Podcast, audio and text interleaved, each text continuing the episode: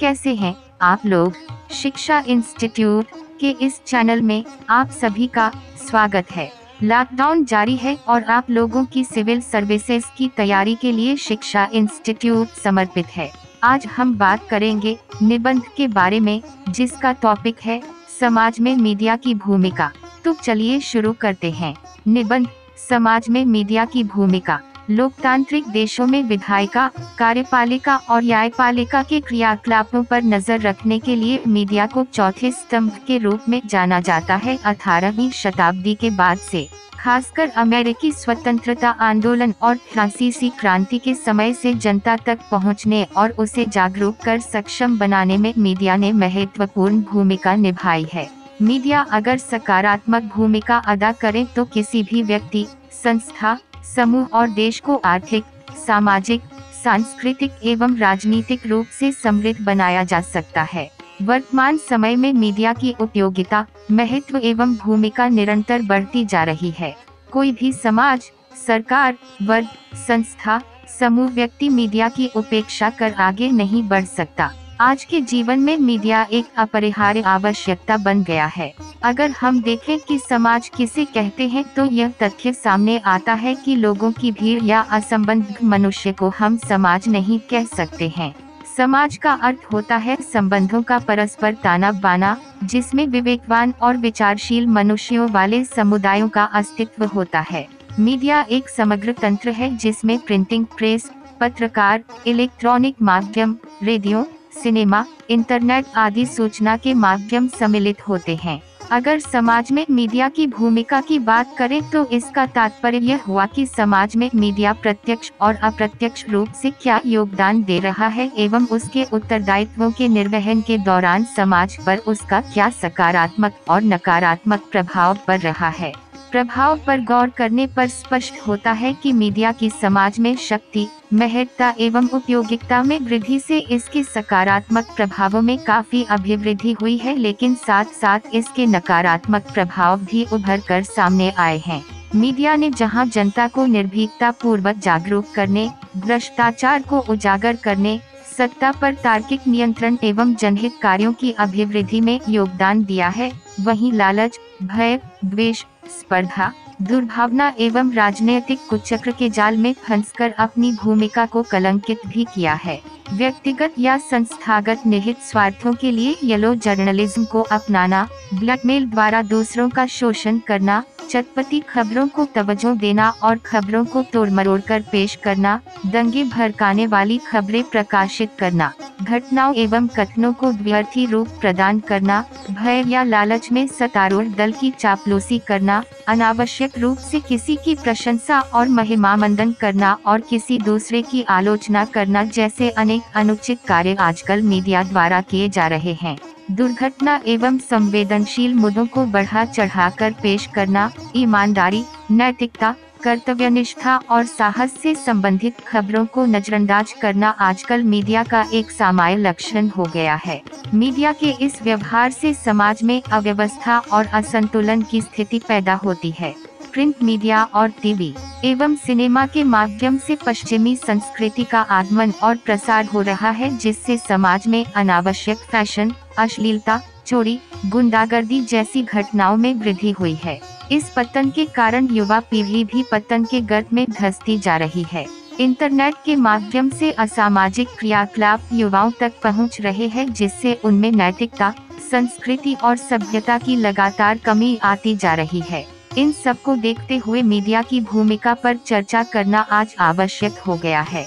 Media की भूमिका यथार्थ सूचना प्रदायक एजेंसी के रूप में होनी चाहिए। मीडिया द्वारा समाज को संपूर्ण विश्व में होने वाली घटनाओं की जानकारी मिलती है। इसलिए मीडिया का यह प्रयास होना चाहिए कि ये जानकारियाँ यथार्थप्रद हो। सूचनाओं को तोड़ मरोड़ कर या दूषित कर प्रस्तुत करने का प्रयास नहीं होना चाहिए। समाज के हित एवं जानकारी के लिए सूचनाओं को यथावत एवं विशुद्ध रूप में जनता के समक्ष पेश करना चाहिए। मीडिया का प्रस्तुतिकरण ऐसा होना चाहिए जो समाज का मार्गदर्शन कर सके। खबरों और घटनाओं का प्रस्तुतिकरण इस प्रकार हो जिससे जनता का मार्गदर्शन हो सके।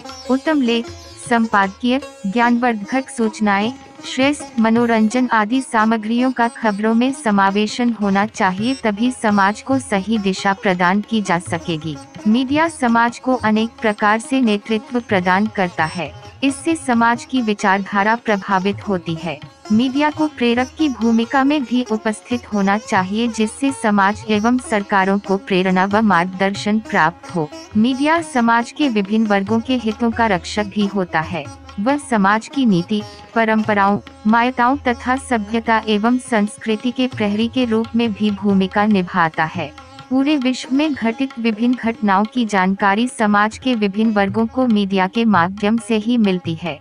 अत, उसे सूचनाएँ निष्पक्ष रूप से सही परिप्रेक्ष्य में प्रस्तुत करनी चाहिए। मीडिया अपनी खबरों द्वारा समाज के असंतुलन एवं संतुलन में भी बड़ी भूमिका निभाता है। मीडिया अपनी भूमिका द्वारा समाज में शांति, सौहार्द, समरसता और सौजय की भावना विकसित कर सकता है।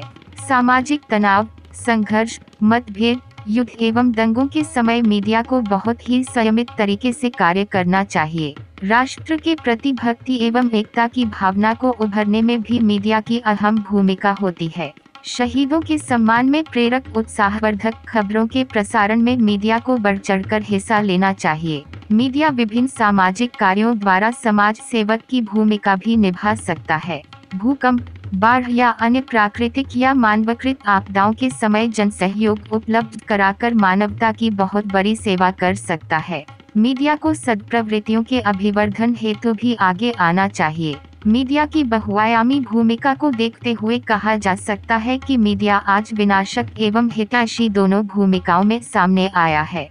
अब समय आ गया है कि मीडिया अपनी शक्ति का सदुपयोग जनहित में करे और समाज का मार्गदर्शन करे ताकि वे भविष्य में भस्मासुर न बन सके। धन्यवाद। कैसे हैं आप लोग? आप सभी का स्वागत है शिक्षा इंस्टीट्यूट के इस चैनल में। जय छत्तीसगढ़, जय जोहार। दोस्तों लॉकडाउन जारी है और आपके कैरियर के लिए हम पूरी तरह से समर्पित हैं। हम आपके लिए लेकर आए हैं सी जी पी एस सी मुख्य परीक्षा व निबंध के अंतर्गत भारतीय अंतरिक्ष की जानकारी। तो चलिए शुरू करते हैं। टॉपिक है, भारतीय अंतरिक्ष व्यवस्था, चुनौतियाँ एवं संभावनाएँ। संदर्भ, तोड़ दो यह क्षितिज। मैं भी देख लूँ उस पार क्या है। जा रहे जिस पंथ से युकल्प उसका छोर क्या है? सिंधु की नसीमता पर लघु लहर का लाज कैसा? दीप लघु सिर पर धरे आलोक का आकाश कैसा? सभ्यता की शुरुआत से ही मानव अंतरिक्ष की रोमांचक कल्पनाएँ करता रहा है। इन रोमांचक कल्पनाओं में अंतरिक्ष कभी आध्यात्म का विषय बना तो कभी कविताओं और दंत कथाओं का। पारलौकिकतावाद से प्रभावित होकर कभी मानव ने अपनी कल्पना के स्वर्ग और नरक अंतरिक्ष में स्थापित कर दिए तो कभी मानवतावाद के प्रभाव में आकर पृथ्वी को केंद्र में रखा और अंतरिक्ष को उसकी परिधि मान लिया। धीरे धीरे जब सभ्यता और समझ विकसित हुई तो मानव ने अंतरिक्ष के रहस्यों को समझने के लिए प्रेक्षण यंत्र बनाए, जिनमें दूरबीनें प्रमुख थीं। इसके बाद प्रारंभ हुआ विज्ञान के माध्यम से अंतरिक्ष को समझने का प्रयास इस क्रम में आर्यभट्ट से लेकर गैलीलियो, कॉपरनिकस, भास्कर एवं न्यूटन तक प्रयास होते रहे न्यूटन के बाद आधुनिक अंतरिक्ष विज्ञान का विकास हुआ, जो आज इतना परिपक्व हो गया है कि हम मानव को अंतरिक्ष में भेजने के साथ अंतरिक्ष पर्यटन एवं अंतरिक्ष कॉलोनिया बसाने की भी कल्पना करने लगे हैं। भारत में आधुनिक अंतरिक्ष कार्यक्रम के जनक डॉक्टर विक्रम सारा भाई थे। भारतीय अंतरिक्ष कार्यक्रम का प्राथमिक उद्देश्य राष्ट्रीय हित में अंतरिक्ष तकनीक एवं उसके अनुप्रयोगों का विकास करना है। भारत ने जब अपने अंतरिक्ष कार्यक्रम की शुरुआत की थी तो कई विकसित देशों ने इसका मज़ाक बनाया था। परंतु भारत ने अपने कम बजट में भी उच्च अंतरिक्ष तकनीक को हासिल करने में सफलता प्राप्त की। और आज वह श्रेष्ठ अंतरिक्ष तकनीक वाले देशों की कतार में शामिल है। भारत की अंतरिक्ष उपलब्धियाँ।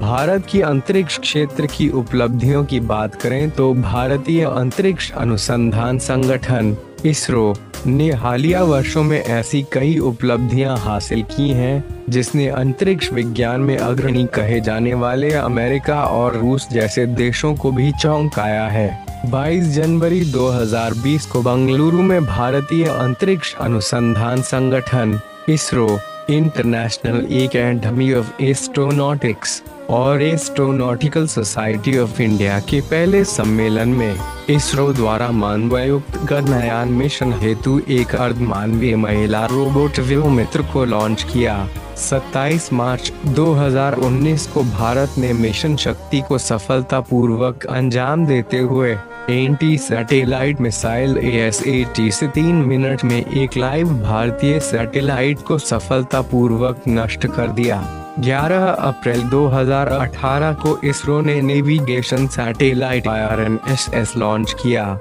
यह स्वदेशी तकनीक से निर्मित नेविगेशन सैटेलाइट है। इसके साथ ही भारत के पास अब अमेरिका के जीपीएस सिस्टम की तरह अपना नेविगेशन सिस्टम है। 5 जून 2017 को इसरो ने देश का सबसे भारी rocket G S L V M कैटीन launch किया। यह अपने साथ तीन हज़ार एक सौ 3136 किग्रा का सैटेलाइट जी सेट साथ लेकर गया।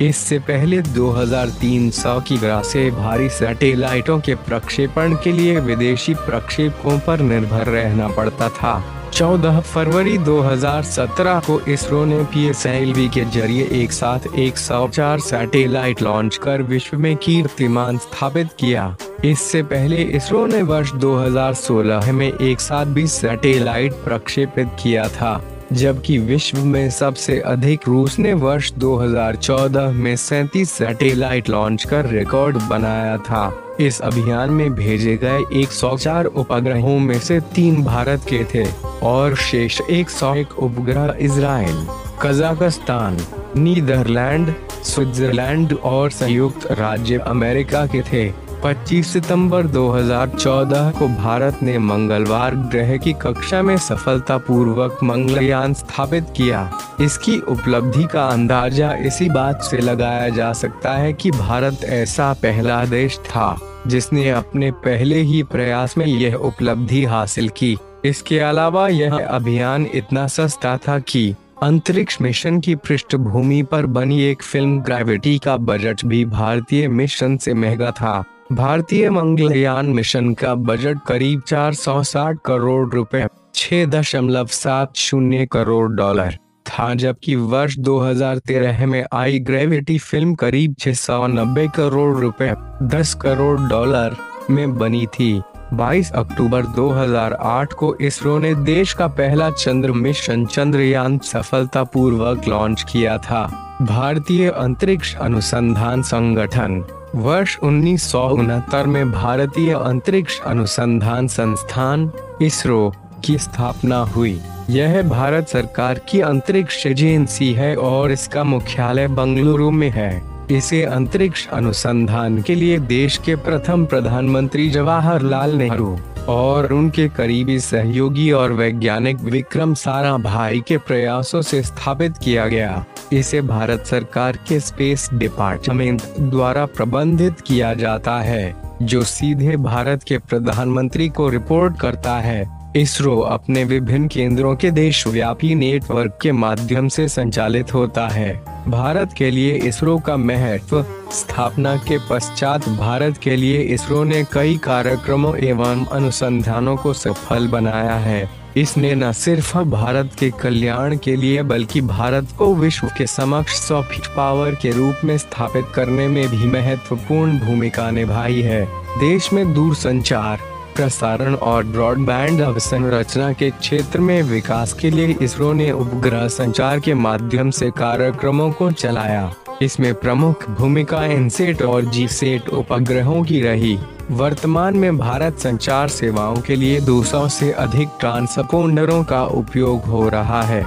इन उपग्रहों के माध्यम से भारत में दूर संचार टेलीमेडिसिन, टेलीविज़न, ब्रॉडबैंड, रेडियो, आपदा प्रबंधन, खोज और बचाव अभियान जैसी सेवाएँ प्रदान कर पाना संभव हुआ है। भारत में इसरो की दूसरी महत्वपूर्ण भूमिका भू पर्यवेक्षण अर्थ ऑब्जर्वेशन के क्षेत्र में रही है। भारत में मौसम पूर्वानुमान, आपदा प्रबंधन, संसाधनों की मैपिंग करना तथा भू पर्यवेक्षण के माध्यम से नियोजन करना आदि के लिए भू पर्यवेक्षण तकनीक की आवश्यकता होती है। मौसम की सटीक जानकारी के द्वारा कृषि और जल प्रबंधन तथा आपदा के समय वक्त रहते बचाव कार्य इसी तकनीक के द्वारा संभव हो सका। भारत में वन सर्वेक्षण रिपोर्ट भी इसी तकनीक द्वारा तैयार होती है। तीसरा महत्वपूर्ण क्षेत्र उपग्रह आधारित नौवहन है। नौवहन तकनीक का उपयोग भारत में वायु सेवाओं को मज़बूत बनाने तथा इसकी गुणवत्ता को सुधारने के लिए होता है। साथ ही वर्तमान समय में वायु आधारित सुरक्षा चुनौतियाँ भी कम नहीं है। इनको ध्यान में रखकर भारत ने गगन कार्यक्रम की शुरुआत की। भारत ने कुछ समय पूर्व ही इस कार्यक्रम से आगे बढ़ते हुए I R N S S Indian regional navigation satellite system launch किया है, जो सात उपग्रहों पर आधारित है। भारत ने वर्ष 2016 में IRNSS के नाम में परिवर्तन करके इसे नाविक नेविगेशन विद इंडियन कॉन्स्टलेशन नाविक कर दिया है। अंतरिक्ष विज्ञान में अग्रणी है भारत। अंतरिक्ष विज्ञान के क्षेत्र में भारत ने निरंतर प्रगति की है और कई मामलों में साबित कर दिखाया है कि दुनिया के किसी भी विकसित देश से वे पीछे नहीं है। अब कई देश भारत के प्रक्षेपण यान से अपने उपग्रहों को अंतरिक्ष में भेजने लगे हैं। इनमें ऐसे देश भी शामिल हैं जिनके पास उपग्रह प्रक्षेपण की उन्नत तकनीक है। भारत द्वारा एक साथ 104 उपग्रहों का प्रक्षेपण इस बात का ज्वलंत उदाहरण है। इस तरह उपग्रह प्रक्षेपण कारोबार में भारत तेज़ी से आगे बढ़ रहा है। इसी प्रगति की एक उल्लेखनीय उपलब्धि मिशन शक्ति है। अंतरिक्ष कार्यक्रम के समक्ष चुनौतियाँ। भारत के पास एस्ट्रोनॉट्स को प्रशिक्षित करने तथा मानव अंतरिक्ष उड़ान के लिए लॉन्च व्हीकल की उन्नत तकनीकियों का अभाव है। Launch vehicle launch crew module space capsule re entry technology life support system space suit आदि अभी विकास की प्रक्रिया में है। मानव अंतरिक्ष उड़ान के लिए श्रीहरिकोटा स्थित सतीश धवन अंतरिक्ष केंद्र की तकनीकी दक्षता बढ़ाने की आवश्यकता है। Polar satellite launch vehicle P और geosynchronous satellite launch vehicle G दो भारतीय प्रक्षेपण यान हैं, जो उपग्रह और मॉड्यूल को अंतरिक्ष में लॉन्च करने के लिए तैनात किए गए हैं। जो अभी तक मैंडेटेड शून्य विफलता वाले लॉन्च व्हीकल की सुरक्षा और अखंडता को मापने के लिए प्रयोग किया जाने वाला शब्द है, नहीं है। अंतरिक्ष की आर्थिक उपयोग की संभावनाएँ। मौजूदा समय में विश्व की कई कंपनियाँ अंतरिक्ष की वाणिज्यिक दौड़ में शामिल हुई हैं। इन कंपनियों ने विश्व को अंतरिक्ष के आर्थिक उपयोग के लिए सोचने को प्रोत्साहित किया है। वर्तमान में वैश्विक अंतरिक्ष उद्योग का आकार 350 बिलियन डॉलर है। इसके वर्ष 2025 तक बढ़कर 550 बिलियन डॉलर होने की संभावना है। इस प्रकार अंतरिक्ष एक महत्वपूर्ण बाज़ार के रूप में विकसित हो रहा है। इसरो ने अंतरिक्ष के क्षेत्र में महत्वपूर्ण उपलब्धियाँ हासिल की हैं, किंतु भारत का अंतरिक्ष उद्योग सात बिलियन डॉलर के आसपास है, जो वैश्विक बाज़ार का केवल दो प्रतिशत ही है। भारत के अंतरिक्ष उद्योग के इस आकार में ब्रॉडबैंड तथा डीटीएच सेवाओं का हिस्सा करीब दो तिहाई है। इसरो के अनुसार, वर्ष 2030 तक भारत द्वारा अंतरिक्ष में अपना अंतरिक्ष स्टेशन स्थापित किया जाएगा। इसके साथ ही वर्ष 2022 तक तीन सदस्यीय दल को अंतरिक्ष भेजने के लिए गगनयान परियोजना को भी मंजूरी दी गई है। यह परियोजनाएँ भारत के अंतरिक्ष कार्यक्रम की आर्थिक उपयोग की संभावनाओं में वृद्धि करेंगी। निजी क्षेत्र की भूमिका। भारत में अंतरिक्ष के लिए निजी क्षेत्र की भूमिका को सीमित रखा गया है। सिर्फ़ कम महत्वपूर्ण कार्यों के लिए ही निजी क्षेत्र की सेवाएँ ली जाती रही हैं। उपकरणों को बनाना और जोड़ना तथा परीक्षण असेंबली इंटीग्रेशन एंड टेस्टिंग एड जैसे महत्वपूर्ण कार्य अभी भी इसरो ही करता है यह ध्यान देने योग्य है कि विश्व का सबसे बड़ा अंतरिक्ष क्षेत्र का संस्थान नासा भी निजी क्षेत्र की सहायता लेता रहा है मौजूदा समय में भारत में नवीन अंतरिक्ष से संबंधित 20 से अधिक स्टार्टअप मौजूद हैं। इन उद्यमों का दृष्टिकोण पारंपरिक विक्रेता आपूर्तिकर्ता मॉडल से भिन्न है। ये स्टार्टअप सीधे व्यापार से जुड़कर या सीधे उपभोक्ता से जुड़कर व्यापार की संभावनाएँ तलाश रहे हैं, जिस प्रकार विभिन्न स्वतंत्र ऐप निर्माताओं को सीधे एंड्राइड और एप्पल प्लेटफॉर्म में प्रवेश की अनुमति दी गई, उसने स्मार्टफ़ोन के उपयोग में क्रांति को जन्म दिया।